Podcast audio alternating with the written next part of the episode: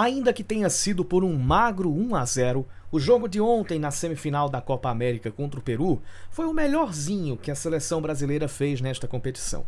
Na primeira fase foram três vitórias que não convenceram muita gente, mesmo que duas delas tenham sido de goleada, e um empate contra o Equador que deixou bem evidentes as fragilidades e até mesmo em alguns aspectos a falta de aplicação de parte do elenco brasileiro. Não sejamos ingênuos, nome por nome, o time comandado por Tite tem o melhor elenco desta Copa América e é sim um franco favorito a conquistar o bicampeonato consecutivo no próximo sábado.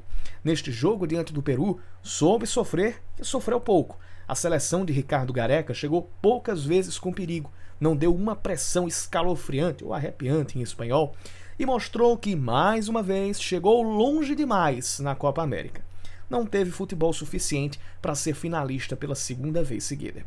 Porém, jogar contra uma Argentina ou uma Colômbia em uma final exige muito além de talento individual e nome.